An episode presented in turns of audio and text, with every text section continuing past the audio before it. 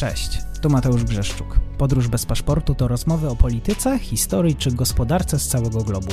Podcast ze świetnymi gośćmi, którzy chcą się podzielić swoją wiedzą. Zapraszam na YouTube, Spotify i inne platformy streamingowe i nie zapomnij o subskrypcji, jeżeli podoba Ci się to, co robię. Od czasu do czasu pozostajemy w granicach kraju. Wtedy zapraszam na wyjątkowy odcinek Podróż po Polsce.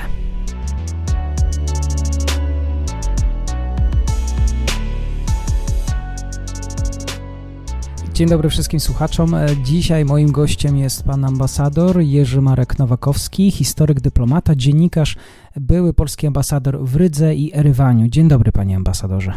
Dzień dobry. Premier e, Armenii oskarżył armię o próbę puczu. Nikol Paszynian wezwał swoich zwolenników do wyjścia na ulicę po tym, gdy, jak twierdzi, wojskowi zażądali jego dymisji. Przedmiotem całej dyskusji jest to, kto odpowiada w ogóle za klęskę w wojnie z Azerbejdżanem.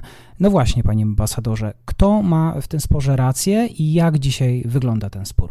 To jest bardzo trudne do krótkiego opisania. Po pierwsze, to nie e, premier Paszynian mówi, że wojskowi zażądali, o wojskowi formalnie na piśmie prawie cała armiańska generalicja zażądała ustąpienia premiera. To jest zjawisko wbrew pozorom w Armenii nie nowe, bo w bardzo podobnej sytuacji znalazł się przed laty pierwszy prezydent Armenii Lewon Petrosjan, który próbował doprowadzić do pokoju w Karabachu i którego właśnie pod naciskiem wojskowych, którzy przyszli do niego żądając jego ustąpienia, który pod naciskiem wojskowym ustąpił. To doświadczenie sprzed lat ponad 30 jakoś tutaj zostało przez Ormian przypomniane, więc jest sytuacja rzeczywiście puczu wojskowego, w tym sensie, że armia, zresztą wspólnie z policją, zażądały ustąpienia premiera, który w ormiańskim systemie władzy jest y, osobą numer jeden, jest głową państwa de facto. Co więcej, do tego żądania,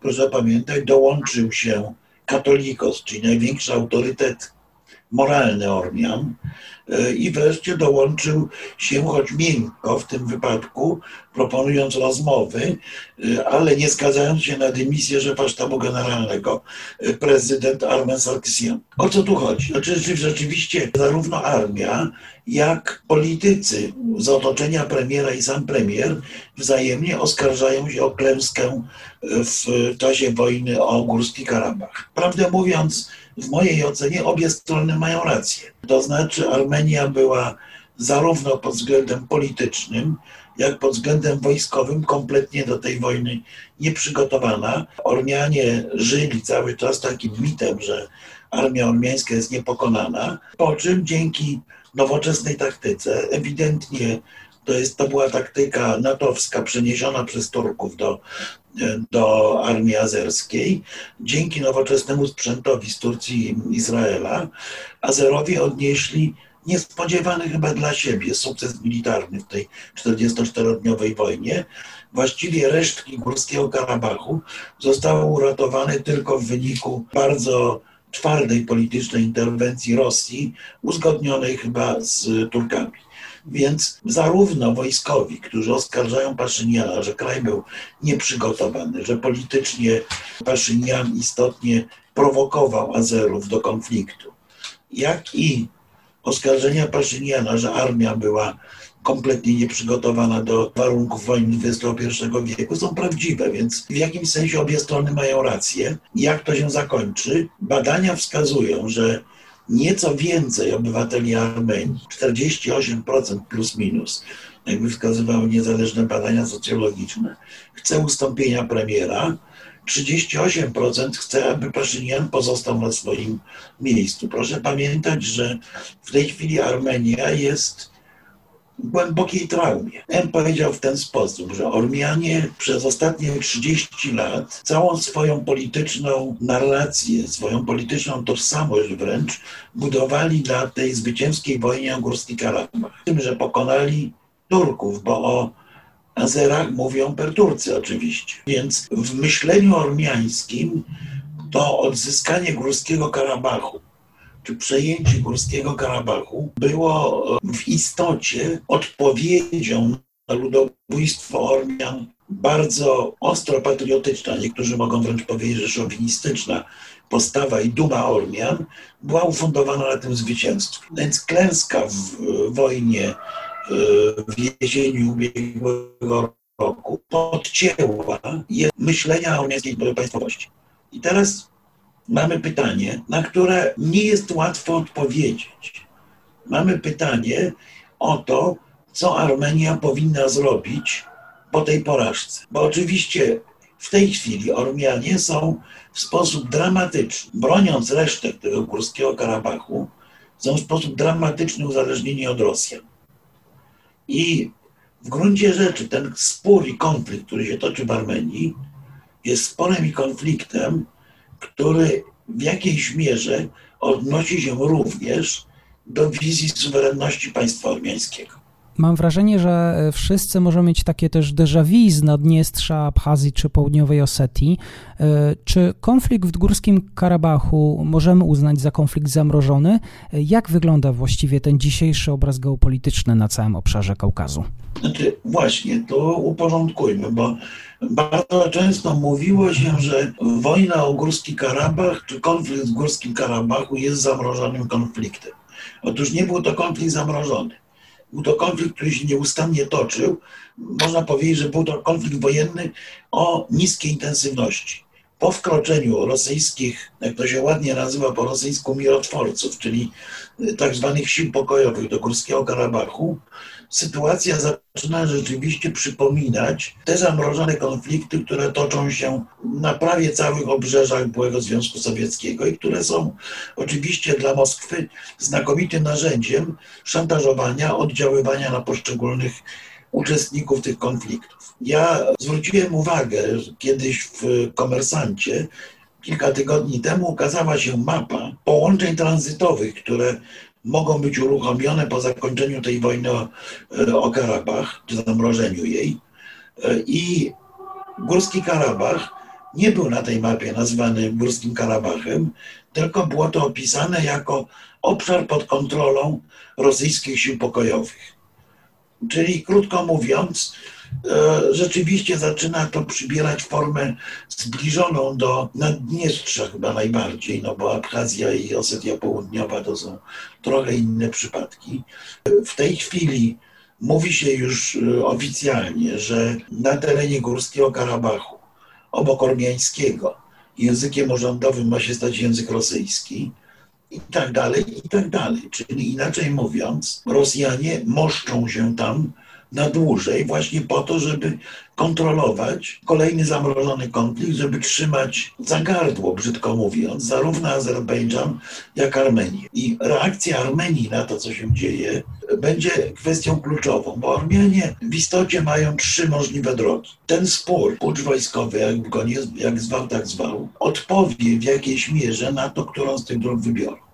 Jedna z tych dróg, to ja ją nazywam szwajcarską, oznaczałaby, że Armenia pogodzi się de facto z utratą Górskiego Karabachu i będzie próbowała, nawiąże relacje dyplomatyczne i ekonomiczne z Turcją, z Azerbejdżanem i będzie próbowała stać się takim krajem, który jest obszarem zwornikowym południowego Kaukazu. Był, byłoby to wyjście, jak się wydaje, z politycznego punktu widzenia dla Ormian najlepsze i ekonomicznego natomiast wydaje się, że jeszcze obecne pokolenie ormiańskie nie jest na takie rozwiązanie gotowe. 90% mam wrażenie Ormian jest przekonanych, że Górski Karabach powinien być odzyskany, że to jest porażka e, w kampanii, a nie przegrana o konfliktu o, o tę prowincję. E, druga droga, którą ja nazywam izraelską, to jest droga, w której Armenia zaciska zęby, stawia na przyspieszony rozwój gospodarczy, decyduje się, czy szuka oparcia na Zachodzie, czy w Rosji. Przy czym Bogiem ma prawdą to oparcie na Zachodzie, jeżeli by udało im się go zdobyć, byłoby e, korzystniejsze z tego punktu widzenia. W każdym razie e, jest potężnym, nowoczesnym obozem barownym i myśli cały czas o tym, jak zrewanżować się za porażkę, za utratę E, tych terytoriów karabachskich. Czyli krótko mówiąc, przyspieszenie rozwoju, rozwój gospodarczy, utrzymanie lodowatych relacji z Azerbejdżanem i nie najlepszych z Turcją i myślenie o rewanszu. ten scenariusz jest bliski dużej części ormiańskich elit politycznych. I wreszcie trzeci, który niestety na naszych oczach się realizuje, to jest scenariusz, który ja nazywam jako scenariusz y, południowej Osetii, czyli Armenia skonfliktowana z sąsiadami, niezdolna do zreformowania i rozwinięcia gospodarki, w istocie staje się rosyjską półkolonią, całkowicie uzależnioną od gospodarczej i politycznej woli Moskwy. Wydaje się, że wybór realny Ormianie mają pomiędzy scenariuszem trzecim i drugim, ale również głosy na rzecz tego pierwszego się odzywają. I teraz, jak się wydaje, generałowie, którzy zażądali ustąpienia Paszyniana, są zwolennikami modelu izraelskiego. Sam Paszynian i jego otoczenie choć tego głosza szwajcarskiego, ale ponieważ obawiają się powiedzieć to wprost, to, to wpychają Armenię w scenariusz osetyjski. Tak to chyba wygląda w tej chwili, ale sytuacja jest niezwykle dynamiczna i zarówno Rosja, jak Turcja, jak miejmy nadzieję, aktywny na tym obszarze kolektywny Zachód, mają istotny wpływ na to, jak ona się rozwinie. Wspomniał Pan o relacjach e, i umiędzynarodowieniu tego konfliktu. E, a jak wygląda dzisiaj sama relacja między Putinem a Paszynianem?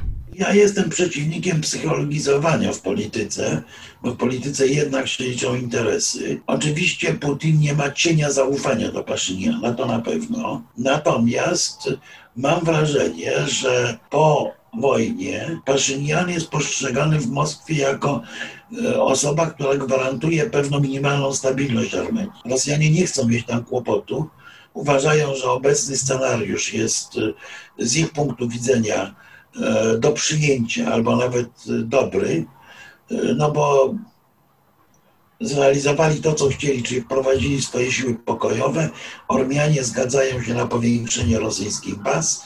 E, Armenia jest de facto całkowicie zależna od Rosji. Wobec tego czego chcieć więcej. A jednocześnie liderem tego państwa jest polityk, który doszedł do władzy na fali demokratycznej rewolucji, jego demokratycznej e, legitymacji. W gruncie rzeczy nikt, nawet ci, którzy żądają jego ustąpienia, nie podważa. Więc z punktu widzenia Putina jest to w tej chwili sytuacja prawie idealna. Demokratyczny lider złamany, rzucony na kolana, zmuszony do właściwie pełnego podporządkowania się woli Rosjan.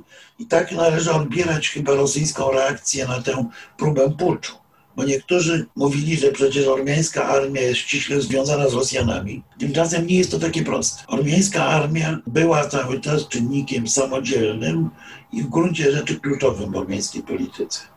E, I niewątpliwie generałowie mają poczucie, że zostali przez Rosję zdradzeni, chcą kreować dużo bardziej samodzielną politykę ormiańską z myślą o rewanżu, bez wątpienia, a z punktu widzenia rosyjskiego. Jest to oczywiście gigantyczny kłopot, no bo Armenia jest formalnie sojusznikiem i może Rosję wciągnąć w konflikt wojskowy, który dla Rosji jest po pierwsze niewygodny, bo angażuje Turcję, a po drugie kompletnie jest sprzeczny z rosyjską główną linią polityki, bo Rosjanom Turcja nie jest potrzebna do tego, żeby rządziła Azerbejdżanem. Na to zgodzili się z głęboką niechęcią. Turcja jest im potrzebna do tego, żeby ją wyłuskiwać ze składu kolektywnego Zachodu, przede wszystkim, żeby osłabiać rolę sojuszniczą Turcji w NATO. Więc Rosjanie są za to, żeby Turcja była niepewnym sojusznikiem natowskim, a być może, żeby w przyszłości w ogóle z NATO wyszła, są w stanie zapłacić bardzo wysoką cenę, bo w rosyjskim sposobie myślenia jest coś takiego, że głównym przeciwnikiem jest cały czas to NATO, Ameryka i Zachód. Wobec tego za osłabienie Zachodu płacą wpuszczeniem Turków na południowy Kaukaz. Ktoś bardzo inteligentnie zauważył, jeden z ormiańskich analityków ze Stanów Zjednoczonych, że po tej wojnie de facto południowy Kaukaz stał się częścią Bliskiego Wschodu. Proszę zwrócić uwagę na głęboką destabilizację Gruzji, która nastąpiła w tej chwili. I Bóg wie, jak się sytuacja w Gruzji rozwinie, bo są cały czas demonstracje, kolejne zmiany rządów i tak dalej, też w jakimś sensie zdetonowane przez Rosjan. Więc jest to gra znacząco szersza niż gra tylko Górski Karabach, czy Armenię i Azerbejdżan. Jest to w gruncie rzeczy gra o to, jak zostaną poukładane karty na tak zwanym Środkowym Wschodzie, bo to angielski Middle East jest chyba lepsze, bo ten Środkowy Wschód obejmuje również Iran, ten Środkowy Wschód obejmuje Arabię Saudyjską, obejmuje w jakimś sensie również Pakistan, więc i Afganistan. Więc ten kłopot świata zachodniego z Bliskim Środkowym Wschodem, zaangażowanie Rosji na tym obszarze, próba odbudowy mocarstwowej pozycji Turcji, to wszystko jest takim splotem, którego tylko jednym z elementów, aczkolwiek elementem ważnym, był właśnie konflikt o Górski Karabach. Tak jak pan ambasador wspomniał, e, ważne rzeczy dzieją się też e, w Gruzji.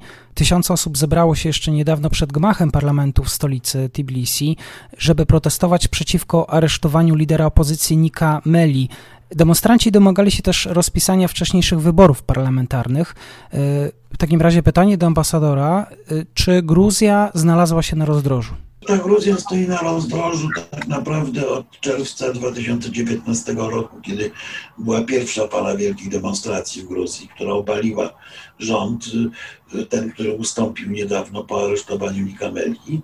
Ale proszę zwrócić uwagę na jeszcze jedno zjawisko. Otóż Nika Melia, i, który był jednym z liderów tego protestu dwa lata temu, jest podobnie jak Nawalny, podobnie jak Swietłana Tichanowska, e, jest liderem, który ma za sobą pokolenie 20 i 30-latków. To jest motor protestów w Gruzji przeciwko dominacji jednego oligarchy Bidzini Iwaniszwilego. I dlatego ludzi Iwaniszwilego z gruzińskiego marzenia tak się myli przestraszyli.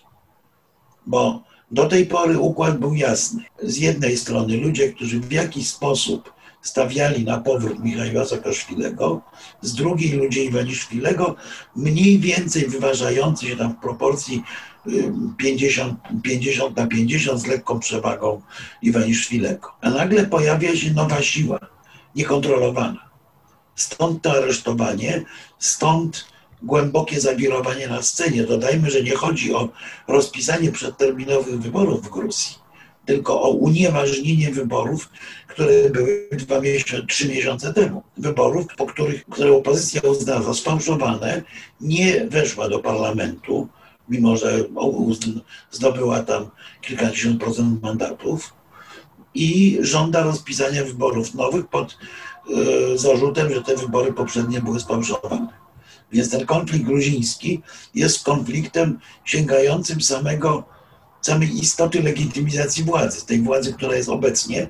Opozycja odmawia legitymacji. Podobnie jak odmawia legitymacji władzy Swietłana Tichanowska na Białorusi. Nieco inaczej, ale też bardzo podobny pokoleniowo jest ten ruch, który protestuje przeciwko skazaniu i zamknięciu w łagrze Aleksja Nawalnego w Rosji.